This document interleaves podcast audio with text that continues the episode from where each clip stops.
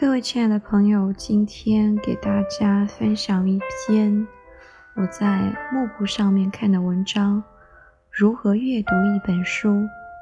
这是来自于秋叶的读书笔记。首先，这个文章它说的是，我们来看几个问题，是阅读者必须主动了解的四个问题。这个文章首先就提出来这个，那被动阅读者没有带着问题去读书，仅仅是满足于被作者去引导。那主动阅读者呢？则是带着目的去读书，要获得利益和心智成长。所以说这句话让我想起来前几天在每日英语听力上看到了一个关于比尔盖茨的读书推荐。我可以看到世界首富对于那种读书的热爱，它里面有说。到比尔盖茨，他每天会花一个小时去阅读，让自己真的能够获得什么去思考。大家可以去看一下比尔盖茨的关于读书的推荐。这里，好，回到正题。整体来说，这本书到底在说些什么？作者具体说了些什么？他是怎么说的？那这本书说的有道理吗？是全部有道理，还是部分有道理？尽信书而无书吗？那这本书跟我们有什么关系？阅读的四个层次是，大家看，阅读四个层次是：第一个是主题阅读，最主动、最花力气的阅读法。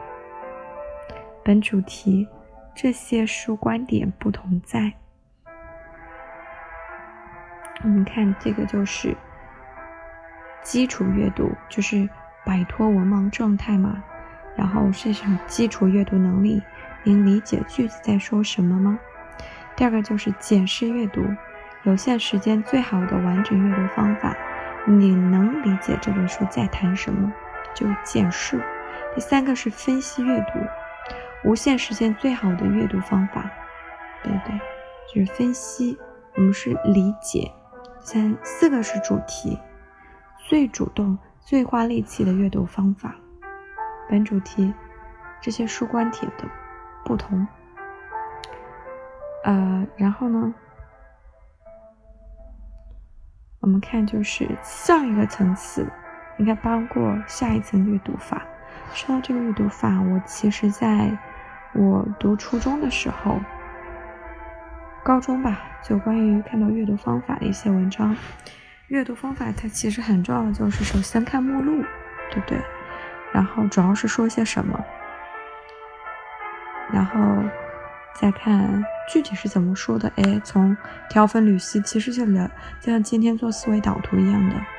然后你在想，哎，他说的有道理吗？跟我有什么关系？我能从中获得什么？然后再是有一个就是第一层次的基础阅读法，没有说了。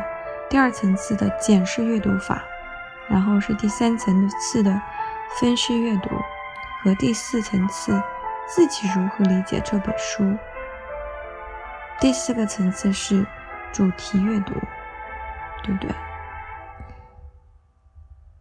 呃，然后的话，我们看一下。它第二层次是怎么样去展示的？它其实第二层次，它有说的一个就是，呃，简式阅读，就是有限的时间内理解书在谈什么，然后确定是否要精读，对不对？然后就是还有一个就是系统的去阅读，然后粗读嘛？